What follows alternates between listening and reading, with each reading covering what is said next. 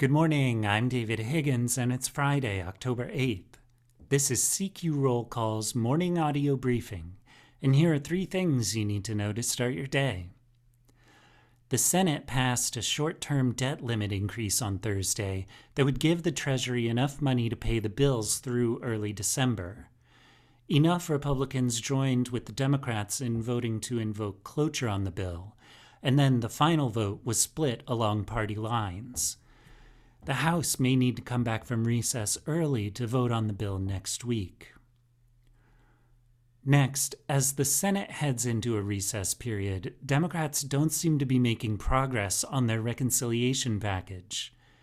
Senate Democrats discussed the bill at a closed-door lunch on Thursday, and several of them said afterward that there seems to be consensus to try to preserve the key initiatives in the bill, while perhaps shortening their duration to lower the overall cost.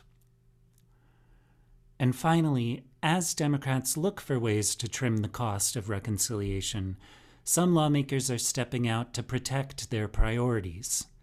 Several left-leaning senators joined with environmental activist groups on Thursday in a call to keep climate provisions in the bill. And Democrats leading on housing policies, including Congresswoman Maxine Waters, want to make sure that three hundred twenty-seven billion dollars for housing stays in the bill. Check C Q dot com throughout the day for developing policy news. And for all of us in the C Q Roll Call newsroom, I'm David Higgins. Thanks for listening.